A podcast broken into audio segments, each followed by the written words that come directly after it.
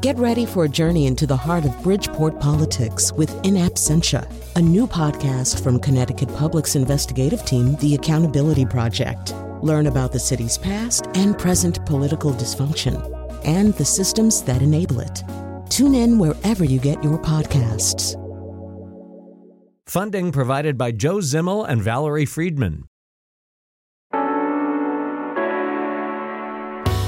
This is Where We Live from Connecticut Public Radio. I'm Lucy Nalpathanchel. The number of police shootings of unarmed men and women of color has led many communities to demand more police accountability. One approach is through the creation of a civilian review board.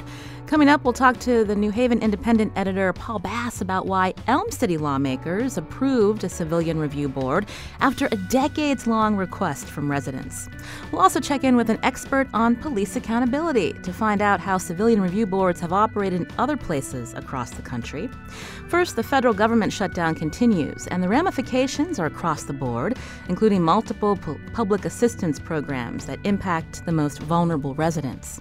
Now, last week, Where We Live focused in on homelessness in Connecticut. One of the programs that provide housing vouchers to the elderly and disabled is called Section 8 Project Based Rental Assistance.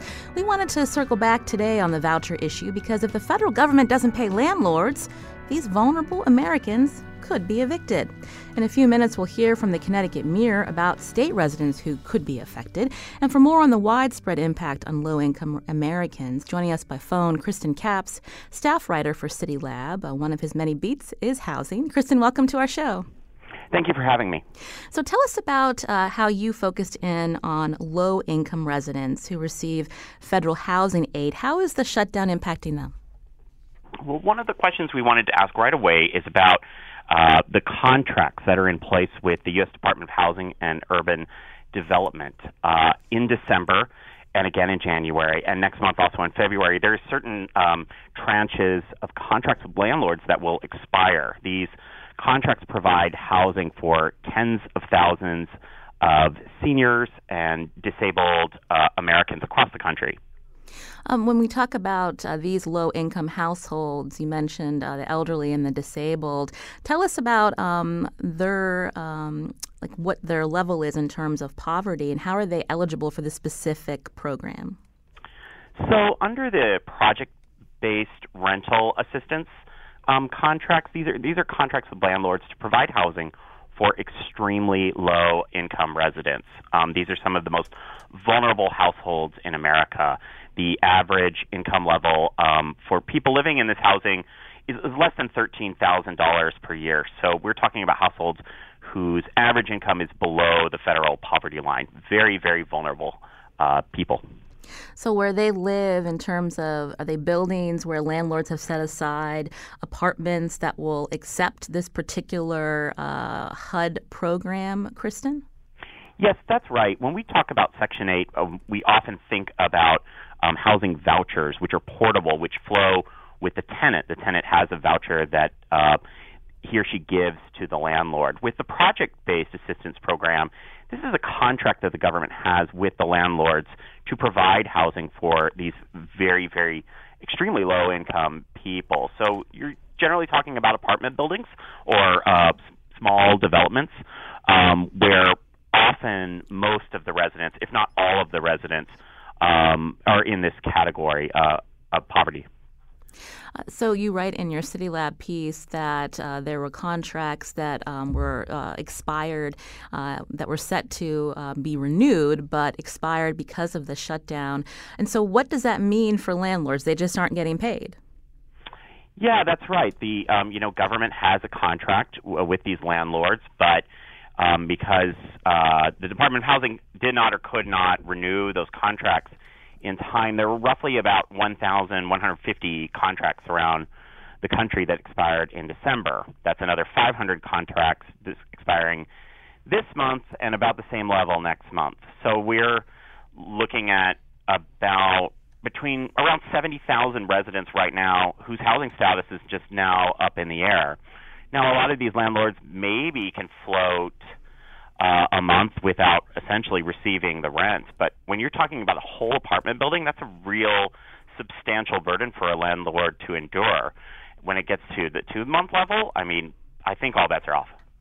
Uh, traditionally, uh, if a tenant doesn't pay the rent, a landlord uh, can then proceed with eviction. But is this something that is still on hold? Like you said, that they might be able to dip into reserves for a month, two months. But then there's also the uh, short term impact of uh, repairs, or I'm just curious how that impacts particular uh, residents who are in limbo, Kriston.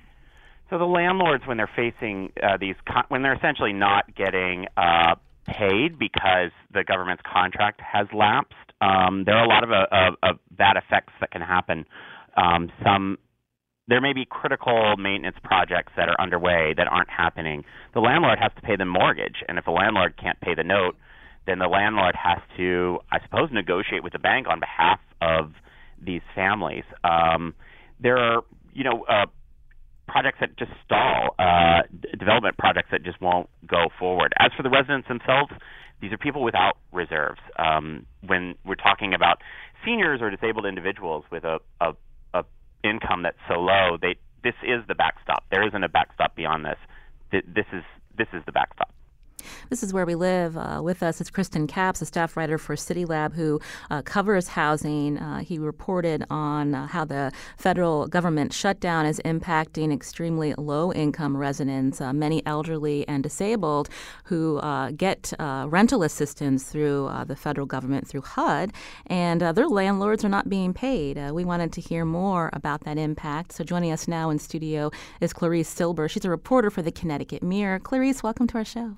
Thanks for having me. Now, you focused in, as long as well as your colleague uh, Ana Radelat, on how uh, Connecticut residents are uh, being impacted um, who rely on housing assistance. Uh, tell us uh, um, how many people are impacted and where they live.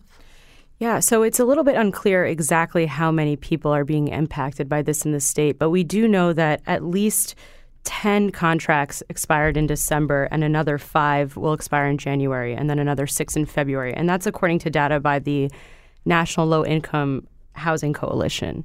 Uh, but we did report on a bunch of, you know, different Section 8 project-based housing that is being affected on this locally.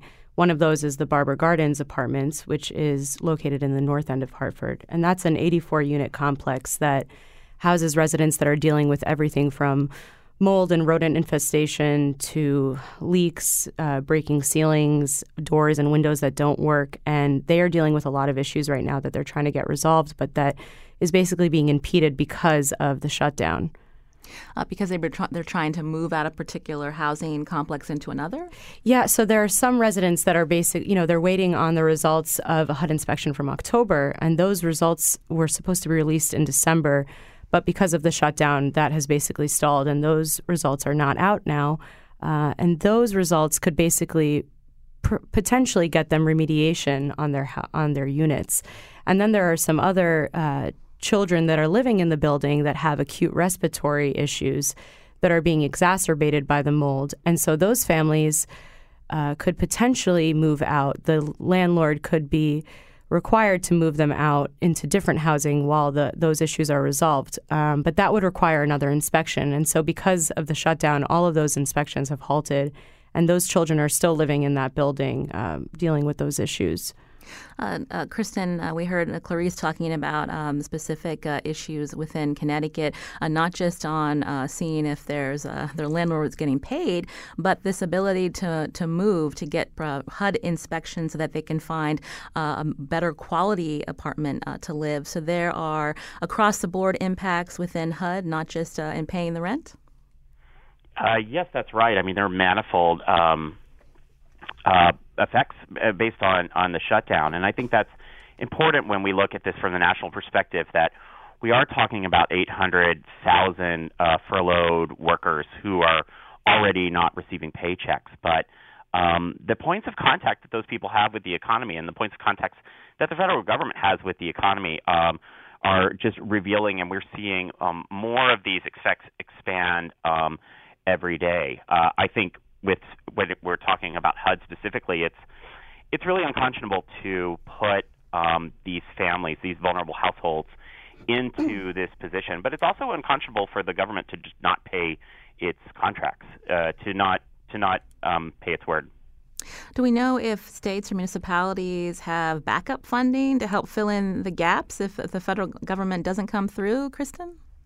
I think that um, municipalities are starting to look at that.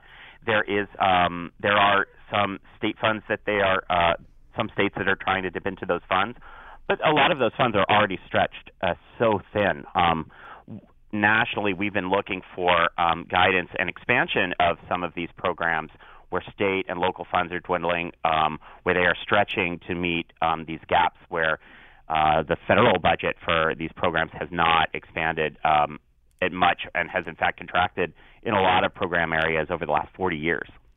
Uh, Clarissa, uh, one of the uh, Section 8 project based uh, uh, residents that you profiled, um, they live in Berlin, so they're landlords the Berlin Housing Authority. When we talk about authorities that are operating these uh, housing complexes, do they have enough reserves while they wait for the federal government to get through the shutdown? Uh, so the Berlin Housing Authority, which they house uh, residents in the Marjorie Moore Village apartments, they are one of the uh, buildings that we profiled, along with Casa Verde Sur, which is based in Hartford, that were in the midst of renewing their contracts in December when the shutdown happened. And so, because of that, their contracts were not renewed and they are no longer receiving any subsidies from the government. So they we do know that Mar- the Marjorie Moore Village apartments are dipping into reserves to cover mortgages and other expenses uh, as, as of now, but it's unclear how long they will be able to do that. Uh, Kriston, at the top of the show, we mentioned this is the longest government shutdown in U.S. history. Um, how does this impact, I guess, the private landlords' trust in HUD when they see that um, you know th- there's no guarantee that that they'll be paid? Well, landlords already have um, a lot of uh, issues with um, Section 8 programs. I don't think that all of those issues are um, very uh, reputable. Uh, some of uh, the distrust about Section 8 is um, uh, suspicious. However, um, landlords across the country have to deal with a lot of different kinds of housing authorities. And when those housing authorities are not well funded, then the entire program, uh, you know, takes on a, a reputation. So when landlords are not, in fact, receiving checks from the government, then they are right to uh, be suspicious and maybe even be hesitant to um, engage uh, with this program in the future. I mean, one of the one of the uh, great benefits of working with Section 8, especially in the voucher program or the contract-based program, is that the federal government is paying the rent. Um, there shouldn't be a better renter than the federal government. Uncle Sam's checks should clear, and they should come in on time, and now they're not. Uh, you mentioned uh, about 80,000 Americans so far impacted who rely on Section 8 project based uh, vouchers. But come next month, if the shutdown were to continue, how would that impact even more Americans under the Section 8 choice vouchers? Right. In February, we face a very serious cliff, um, both because the, the Section 8 voucher program as you mentioned, expires, and also the Supplemental Nutrition Assistance Program in USDA um, expires in February. There won't be funds to pay for those programs, and that means millions of households um, suddenly left in the lurch um, without housing uh, assistance and without food assistance. Um, the if if the shutdown has been chaotic for the country so far, I mean, we don't have a word for the kind of cataclysm that awaits if it extends into or beyond February. Kriston Capps, again, is a staff writer for City Lab. We'll tweet out a link to his story at Where We Live. Kristen, thanks for joining us. Thanks for having me. And then also for local perspective, we had Clarice Silber in studio with me. She's a reporter for ctmirror.org, the Connecticut Mirror. Clarice, I know you'll be uh, following up on this story. We appreciate your time. Thank you. Good to be with you. This is Where We Live. I'm Lucy Nalpathanchel. Uh, coming up next, we check in on a new civilian review board in the city of New Haven, and we talk with a criminal justice professor to find out how effective are civilian review boards. Now, do you live in New Haven? What's your response to the Board of Aldermen approving this civilian review board years after citizens approved its creation by referendum? You can join us 860 275 7266. Find us on Facebook and Twitter at Where We Live.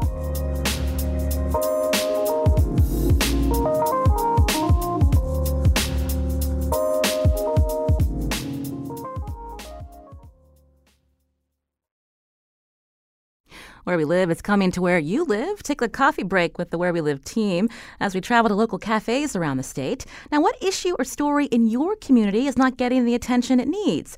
Join me next Tuesday, January 22nd, at the Vanilla Bean Cafe in Pomfret, Connecticut, the Quiet Corner, along with Where We Live producers Lydia Brown and Carmen Baskauf. We can't wait to meet you. You can check out Where We Live's Facebook page for more info. Now, uh, back to our show. Connecticut law requires Connecticut municipalities to create police commissions, but the creation of civilian review boards is up to local towns, and just a handful in our state have them. They're rare across the country as well. There are about 144 civilian review or oversight boards that existed in 2016. That's according to a national organization that looks at civilian oversight of police, or NACOLE. Now, this month, the City of New Haven's Board of Aldermen approved a new civilian review board. Citizens there have been been asking for one for decades. Why did it take so long? Joining us by phone, Paul Bass, editor of the New Haven Independent. Hi, Paul. Good morning. Nice to speak with you. Nice to talk with you as well, Paul. So tell us a little bit about when this uh, push happened in the community of New Haven to get a civilian review board. I understand it's been a decades long uh, request. It is. We created a civilian review board two decades ago, and it had no teeth, no subpoena power, no ability to independently investigate civilian complaints. So there was a move in a city referendum to create one that had teeth. That passed in 2013, and it took five years to pass it because of I don't know if it might be too detailed for your listeners to be interested outside New Haven, but the basic issue was how do you really give it teeth? How important is it that there be subpoena power for that commission, that it be able to have staff to investigate complaints? And in the end, they were able to pass something that had teeth. I understand uh, there was a, a, New Haven resident, Emma Jones, uh, who lost her son in a police involved shooting. What can you tell us about uh, Malik Jones, her son, and what and happened that, that was not a New Haven shooting, that was East Haven shooting. It was a pretty outrageous incident. Her son was in East Haven, and a cop thought because he had a traffic violation, he wanted to stop him, and Malik Jones fled. He was a young man. And the cop from East Haven went on a high speed chase over the Quinnipiac Bridge into New Haven through city streets on a suspected traffic violation, no other information. Box follows him into a vacant lot, boxes him in, rushes up to his car, breaks the window. Malik Jones was unarmed. The cop later said that he thought Jones was giving him a go to hell look, so he shot him point blank dead. And what was interesting about that was that there were no repercussions. Um, the U.S. attorney thought it was a terrible shooting, bad police work, but no legal basis on to bring a charge. Same with the state's attorney. The town promoted him. That was the town before the U.S. Department of Justice came in and had a consent decree and a lawsuit that forced them to put racist cops in jail. And he was uh, elevated to department spokesman. So uh, Emma Jones had been to law school. That's the mother and started a campaign for a civilian review board, which was created, but as I said, it, it didn't really have any teeth, wasn't able to investigate cases, didn't even get a quorum usually. So she and other activists renewed the call and kept the pressure on city lawmakers to make good on what the referendum said. And they they came up with something that the top police officials are comfortable with as well. The police union is not, but I think that overall they did a good job getting consensus. Uh, where we live did reach out to the uh, police union representing uh, New Haven police officers. We did not hear back.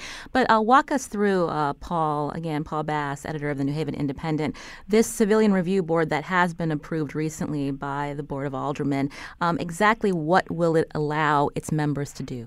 So, if citizens bring up a complaint that the board believes should be investigated, they will now have a staff and ability to hire an outside investigator to look into the case and then they'll be able to subpoena the officers involved, and in the end, make a recommendation that goes to the police chief. They still can't fire the cop, but it will be done in a public way and then need to get public explanations. And who will exactly sit on this review board? How many people are we talking about? Talking about 15 people. Most of them will come from 10 districts in town. Our city's divided up into 10 community policing districts. It's actually the, a great bedrock of democracy when we started community policing in the 90s. We created these districts that have substations, police substations, where citizens meet every month. At first, just with cops, but now with everybody, city officials, developers. So there's a group of active citizens that will pick um, will pick who will sit on this board based on recommendations from community groups. The mayor will then nominate the people. The community picks. The Board of Alders will approve them, and there'll also be some other mayoral at-large appointees and one from the Board of Alders, which helps settle the subpoena power question because the Board of Alders has subpoena power. Uh, we mentioned uh, the police union not being supportive of a civilian review board. Uh, tell us what some of their concerns are, Paul. Their concerns is that there's a very anti-police mood in the country right now, and that that's making it hard enough for the police to do their job. They're worried that activists who are biased against the police will bring cases that aren't fair and subject cops who have done nothing wrong to unfair grilling. And we've lost a lot of police officers for a variety of reasons in New Haven that really more have to do with budget. We can't pay them the way the suburbs does do, so we've been poached. The suburban chiefs send people to our graduation of new recruit classes to see who they're going to pick off after the train. So they feel this is going to hasten that problem. They're not going to get a fair shot. Uh, Paul Bass is with us to talk about the new civilian review board that's been approved in the city of New Haven. We wanted to get uh, more perspective on uh, how common CRBs are in the country and what kinds of power they have depending on uh, where they've been implemented. So joining us by phone now is Sam Walker. He's emeritus professor of criminal justice at University of Nebraska Omaha and author of the book The New World of Police Accountability. Sam, welcome to our show. Thank you. So we just uh, heard uh, Paul Bass uh, walk through um, how there used to be a, a civilian review board, uh, not a lot of, of power, so to speak. This new iteration would allow uh, members to have subpoena power, would be completely independent of the police department. Is this typical of civilian review boards that you've studied? Actually, not. Um, very few civilian review boards actually have the power to independently investigate, you know, particular complaints or or incidents. So the fact that this one has the, the that power, uh, you know, is, is very significant and and a, and a very good development because you you can't make a judgment about a complaint unless you have the power to gather the facts, and that includes subpoena power to gather the you know reports uh, on the incident, and also the the power to to question the officer involved. Uh, and so m- most review boards don't have that power. They only review what internal affairs sends over to them, and and you know you're missing all the important uh, nitty gritty details about a, a case. So this is very good for New Haven. Um, how long have civilian review boards been around, uh, Sam? Are we seeing more of them being formed with the attention in communities about uh, uh, police shootings of unarmed um, men and women of color? Well, in the 60s, there were two major ones, New York City and, and Philadelphia. Because of actions by the local police unions, they were both defeated. And police unions have been fighting this, you know, for 50 years. Uh, they've been losing it uh, in more recent years. Um, then it was reborn. The first one was really Kansas City in 1969, and it really took off in the, in the late 70s and early 80s. And now, as you mentioned, we have 144. So that covers most of the, of the major cities. And there's a wide variety of different kinds of of citizen oversight agencies. That's the more you know, all-encompassing generic term to use. Civilian review boards uh, is, is simply one form of that. Uh, you can join our conversation as we talk about uh, ways communities are trying to increase police accountability. Uh, one way, as we're learning, is through a civilian review board. Uh, what's your take, especially if you live in New Haven? You can join us, 860 275 7266. Uh, Luis is calling from New Haven. Luis, go ahead. Hi, um, good morning. So tell us, uh, you live in New Haven. What's been your reaction, response to the creation of this new civilian review board? Well, I'm really I'm really happy that the uh, that the board um, uh, came to um, to a reality. Um, I think that we need uh, really um, uh, mechanisms that can hold uh, police officers accountable. Um, knowing that there has been a lot of um, cases in this in the city of New Haven that where uh, police officers have have beat people and have not been uh, there, there has not been any accountability. And I'm also speaking from a from a personal point of view, from a personal perspective. Um, about a years ago, I was arrested uh, wrongfully in New Haven by the acting chief of police. Eventually, the um, the um, the police uh, uh, had a internal review um, investigation uh, where they found that uh, arrest, the arresting officer, Chief Ariel Melendez, uh, violated my constitutional rights. Um, so I'm very happy that this is uh, that this uh, came to life. I know I really want, want to acknowledge uh, folks who have been on the ground organizing for a lot of years. Um, Mrs. Emma Jones, who have uh, been who has been fighting this for um, a bit over two two decades.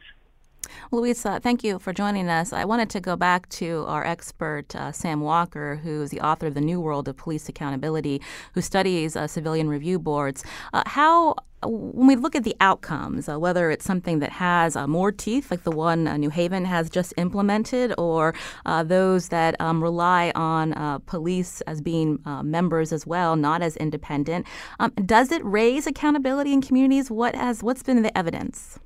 Well, first of all, there, there's been shockingly little uh, research on the effectiveness of civilian review boards. You know, do do they reduce incidents of use of force? Uh, do they reduce citizen complaints and so on? But there is uh, some evidence on, on some of the functions that uh, review boards engage in, which, which have proven to be very effective. One of the, the, the most important things is, uh, as part of an investigation of an incident, uh, the review board discovers that the real problem is that the police department has a terrible policy, very weak policy on a particular uh, situation, such as a domestic violence incident or uh, treating homeless people and so on.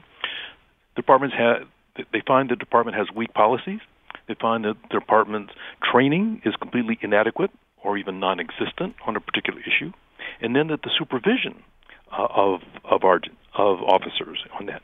And so the review board can then, you know, distill that into a report which goes to the public, which is a very important form of public uh, uh, information, and to city council, and with a strong recommendation for change.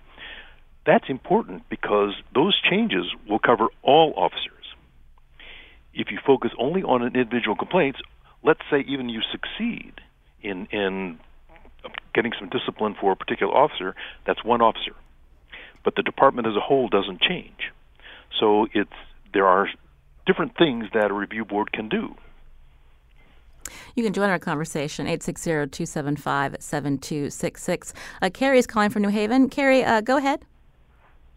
Hi, my name is Kerry Ellington. I've helped to organize on the ground here in New Haven um, for the All Civilian Review Board um, that we, you know, just got enacted into law. And so tell us a little bit about um, now that you have uh, this civilian review board um, moving forward, um, what do you hope uh, will be accomplished in terms of what we've been hearing from our, our guest uh, who's been studying civilian oversight uh, boards across the country? Uh, will it have the power to enact structural change versus just focusing on uh, a particular officer? Well, um, the entity in and of itself is uh, is an act, right, of structural change, um, because normally um, the the state the status quo here in Connecticut is when um, there is police shooting, police misconduct, um, that police investigate the police. Um, and that is a problem that's recently been highlighted um, in a recent article. I forget what publication, but that showed that the chief state's attorney's office has, since 2013, um, investigated over uh, 23 incidents of police shootings, and all those police have been cleared of any wrongdoing, right? Um, we also know I organize with a group called People Against Police Brutality. Um, we organize in solidarity with Ms. Emma Jones and the Malik Jones organization. And we also know that here in Connecticut, uh, there have been over 19 people in the past two years killed um, by police. Uh, so police violence is a crisis here in Connecticut, and we need um, we need municipalities to look at New Haven as a model and to look to adopt civilian review boards. Um, we need communities to have power over uh, policing police misconduct um, and not the police themselves. Uh, for some reason in this country, police police are hold, held to a different standard, um, and and police are human just like everyone else, right? And we've seen a crisis in this nation in black and brown communities um, with police gunning down unarmed um, black and brown civilians, right? Um, so we see that police are plagued um, with with with uh, issues that normal human beings are plagued with, right? And they need to be held to uh, the same standard, not to a different standard, um, and not given impunity and not allowed to come into uh, uh, create um, and escalate situations when they should be trained to de-escalate situations. Well, Kerry, thank Right. you, thank you for calling in to give us more perspective um, as one of the people uh, that helped organize this new civilian review board in New Haven. I wanted to go back to Paul Bass, who's editor of the New Haven Independent. So we heard um, Sam Walker uh, talking about uh, the you know these review boards that are independent um, being able to forward recommendations. Um, so I'm just curious how uh, the board of aldermen uh, will be approaching that in the sense of if a civilian review board uh, makes a recommendation, it really is still up to is it still up to the police chief Campbell and Mayor Harp to see uh, what is It implemented? is up to the police chief and the board of police commissioners, which has been really have proved to be unable to hold cops accountable in New Haven for misconduct. You know, you brought up the structural issue. Sam Walker brought up. Luis, who called, he actually had a rare case where you didn't need a civilian review board. The system worked. An assistant police chief stole his phone while he was legally recording them in action and ordered the phone's memory erased. And because that internal investigation, not only was the assistant chief forced into retirement, although he got a hundred thousand dollar plus um, pension, but the state law changed. The city had a new policy in how you deal with people's rights when they record. The state passed a law, Senator Looney, based on Luis's case a decade ago, that holds cops personally responsible in civil lawsuits if they violate your First Amendment rights. But here's the kicker. Since then, the New Haven Department, which is not more brutal than other departments, most of the cops are very good cops, but there's misconduct. They have been complete outlaws on that policy. They arrested one of our photographers for taking pictures mm-hmm. on a specious charge that took seven months to throw out. And when they investigated it, they had a report that concluded on the facts that their sergeant at the scene had violated the law and their own policies, but still cleared her. And so I think the professor is right that one role of civilian review board is to not only look at individual cases, but look at the broader policies that need to be changed. But when you, even the better departments like New Haven's, when you change a policy, they still are unable to police themselves and put that policy into effect. So I think it'll be up to the really the kind of people calling into your show today to hold police officials accountable for putting into place. I mean, you had Luis's case, which is the best example of system working, and then a full decade of failures after that to follow those new policies. So the civilian review board is one tool, but public pressure really needs to remain vigilant to keep any police department on its toes to police itself. Uh, Sam Walker, did you want to add to uh, to Paul's point? No, but uh, I think we're getting near the end, and there's one point I really I think is extremely important. Um, I'm looking here at the article that was in the New Haven Register uh, a week ago, and it quoted the president of the Board of Alders, Tyisha Walker Myers, and she said, "The real work starts now," and she is absolutely correct on that. Uh, the review boards require a lot of you know fine tuning, uh, tweaking. Uh, you assess how well it's doing. Is there something it needs? Is there something you've got to change? The real work starts now. So this is just the end of chapter one of what will prove to be a long story. Uh, when we're talking about uh, different models of civilian oversight, uh, Sam Walker, uh, you did mention the Inspector General model. This is something that New York City has instituted. And why is this? Why do you favor this? Because it's more apt to look at structural change versus the bad apple.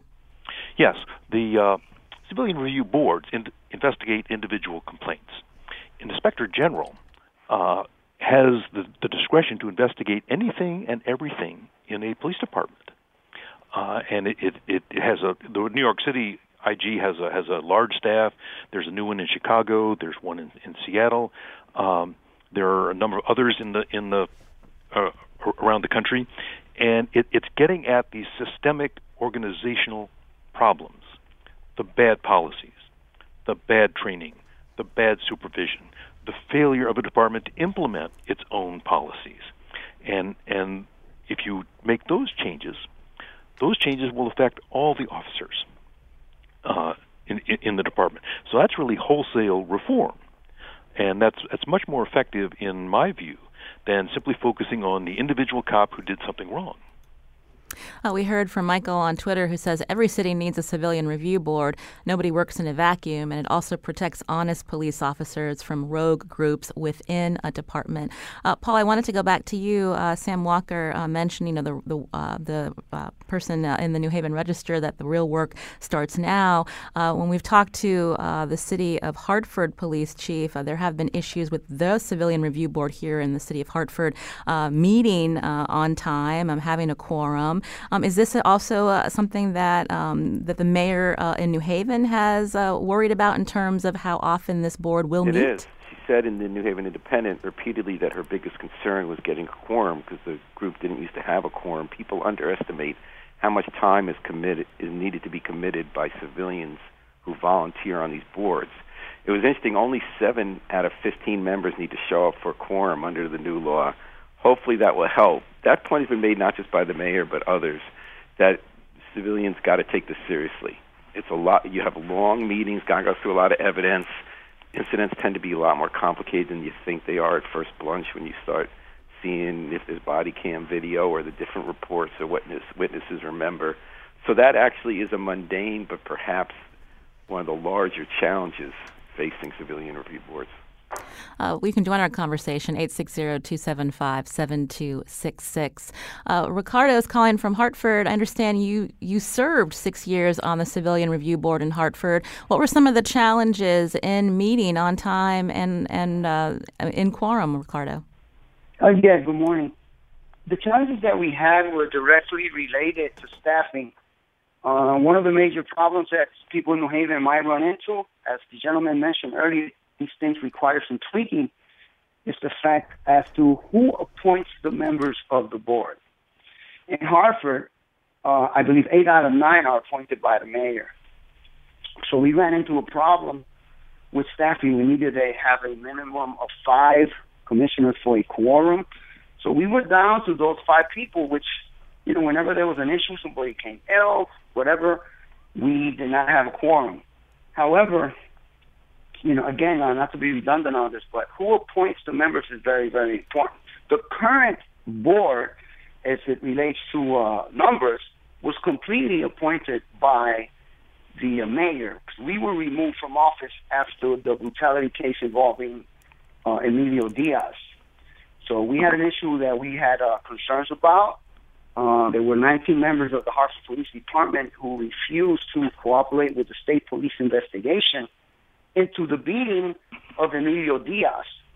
So we asked to identify those officers, and the very next month we were all removed. So for the last year, the members of the Hartford board have been appointed by the mayor, yet they're still having a problem with a quorum. One of the other issues that people have to look into, you got to look at the background of these people that are going to perform this task. You know, they should have relevant backgrounds and rather not be completely appointed, kind of, I like to say, blindly by the mayor. So just to clarify that point, we were removed circa 2016, 2017. Um, recently, the Hartford Courant did a story on how the uh, actual corporation counsel, you know, um, definitely manipulated some cases and withheld a bunch of complaints that still haven't been heard. So it's also important for New Haven folks to for the board to uh, have its own legal counsel, independent of the city. And like I said before, the background of applicants is important, and actually who appoints them is also extremely important. Well, thank you, Ricardo, for your perspective. Again, um, having served on the Hartford Civilian Review Board, I wanted to go back to, to Paul Bass, New Haven uh, independent uh, editor. Uh, we did talk about, um, you know, who would make up this uh, review board in New Haven. Uh, so, not an issue of the mayor appointing these members, such as in Hartford. She does appoint them, all but um, the the member of the board of alders who goes on, and the at large citywide members. She points to at least 10 out of 15. But those have to be drawn from recommendations from each of the 10 policing districts. And those recommendations have to be drawn from the kind of people we're calling into the show today and other community groups. So people felt comfortable that there was going to be citizen input and that you know, it, it's a little bit in the weeds there, but mm. the mayor technically will appoint at least 10 of the 15. And Ricardo's point, uh, he thinks that CRB should have an independent counsel. Is that even uh, uh, possible in, in the city of New Haven? The issue is going to be budget because we have budget crisis, not as bad as Hartford's, but they put $50,000 in so they can hold investigate hire investigators. They put it. They originally going to have it in the office of the corporation counsel, and then it was rightly decided that's a conflict because the city lawyers represent the city in these lawsuits. So now it's in our Commission of Equal Opportunities. I'm not sure whether they're going to be able to have independent counsel. They will have independent investigators. So we'll have to leave it there. Paul Bass, thank you so much for thank your you. perspective. Also, Sam Walker was joining us, Emeritus Professor of Criminal Justice at University of Nebraska Omaha, author of The New World of Police Accountability. Sam, thank you. Thank you. This is Where We Live. I'm Lucy Nalpathanchel. After the break, we're going to get a quick update on a request by a dozen states, including Connecticut, who challenged a Trump administration rule that impacts health insurance coverage for contraceptives. You can join us too. The number 860-275-7266. Find us on Facebook and Twitter at Where We Live.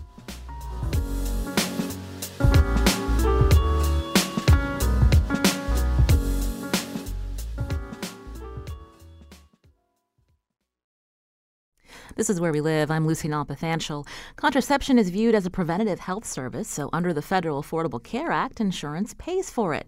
But on Monday, a new administrative rule by the Trump administration went into effect to make it easier for employers to claim an exemption to this mandate.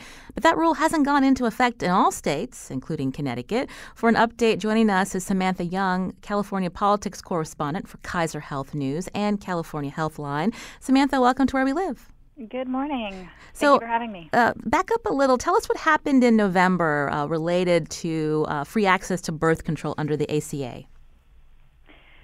Well, as you mentioned, the ACA uh, provides uh, preventative services, which includes birth control at no cost to uh, to women. And the Trump administration wanted to build upon some exemptions that are in the law that would allow any company virtually any company to offer employees health insurance. Um, that they would allow um, those companies to uh, claim in a religious or a moral exemption if they don't want to provide or have an ex- objection to providing their employees uh, contraception coverage. And so, uh, previously, under the Hobby Lobby case, uh, there were particular uh, employers that were able to claim this exemption, but advocates were worried that this new rule would make anybody um, able to say that they weren't going to provide um, birth control uh, coverage uh, based on uh, their personal beliefs.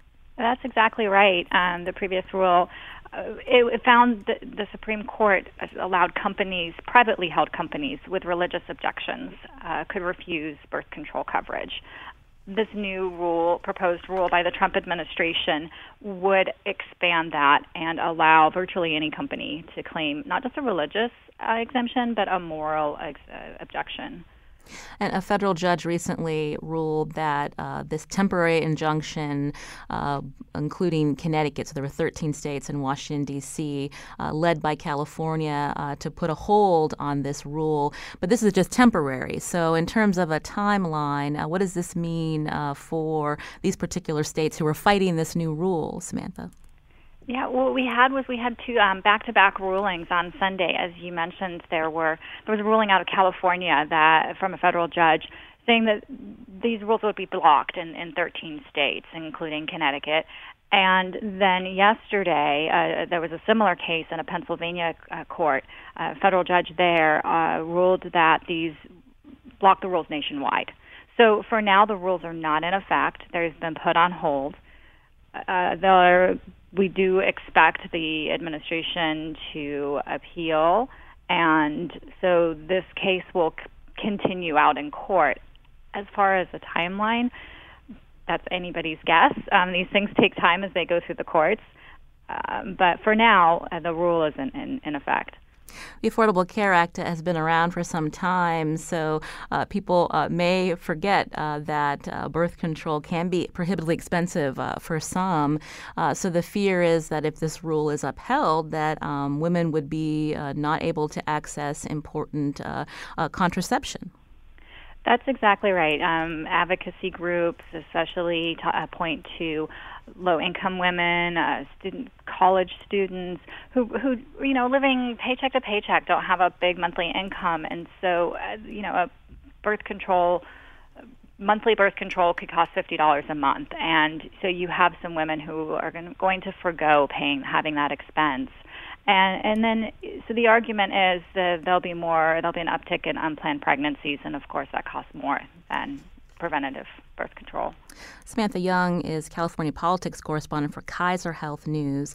I'm curious, Samantha, if you could uh, just explain a little of the rationale from the Justice Department uh, side that doesn't see any problem with this uh, new administrative rule. Um, if employers aren't required to uh, provide contraception coverage in insurance, uh, where do they think that women will be able to, to get this access to this care? Well, that's a great question. And, uh, you know, in their ruling, the, the Trump administration, uh, they, they said in the regulations they put forward, they believe that this their rules would apply to a very small fraction, is how they phrase it, of women in the United States, about 127,000 women nationwide. So, so they're arguing that this really is doesn't have a big impact, and that that women do have other places that they could go for these services when it comes to low income women, um, there are a number of states that do provide coverage for them or they get grant funding. So they do they do say there's a way for these women to get this coverage. Uh, the California Attorney General, along with the Pennsylvania Attorney General, dispute those claims. They say those numbers are faulty. They they're way underestimated. Um, but the the problem is that these rules haven't actually been put into place, so so we just don't know how many employers might take advantage of mm. these.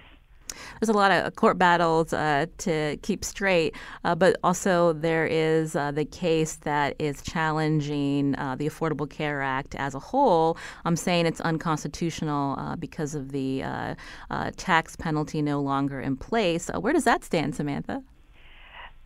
That that case is in Texas, being argued in Texas, and uh, yeah, the uh, district court there ruled that case, uh, the Affordable Care Act, to be con- unconstitutional. Uh, as you said, you mentioned the uh, the individual mandate and the tax penalty. Congress uh, in 2007, as part of their tax bill, they eliminated the tax penalty on people who don't have uh, insurance. And as a result, uh, the Republican Attorney General in Texas filed a lawsuit challenging just the constitutionality of the whole Affordable Care Act, saying that because there's no tax penalty now, uh, the, the Congress just doesn't have the authority to uh, carry out all these health exchanges and all the provisions that were included in the Affordable Care Act. And so the federal government typically would have stepped in and, and defended that case because it's a federal law. They chose not to. So California, along with a number of other states, have stepped in and they are trying to defend the law. They lost their their their case in district court and they've appealed. So that's another case where we're just kind of waiting and seeing.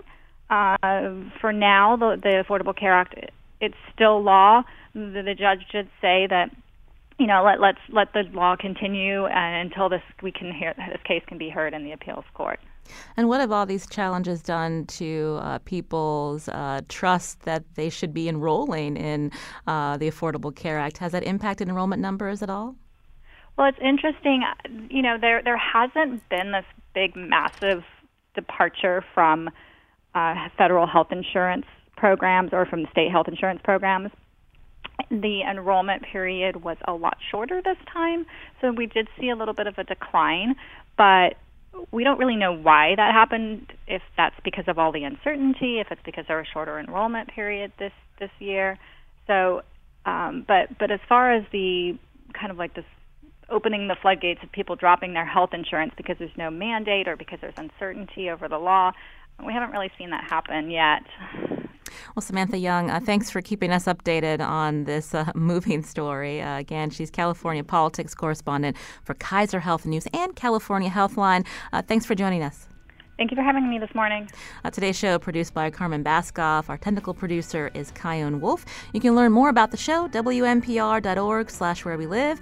As I mentioned earlier, we're going to be starting uh, a series where we're having coffee breaks in different towns around the state. Join me and the Where We Live team in Pomfret at the Vanilla Bean Cafe next Tuesday, January 22nd. You can find out more on our Facebook page. Just search for Where We Live. I'm Lucy Nalpathanchel. Thanks for listening. Thank you.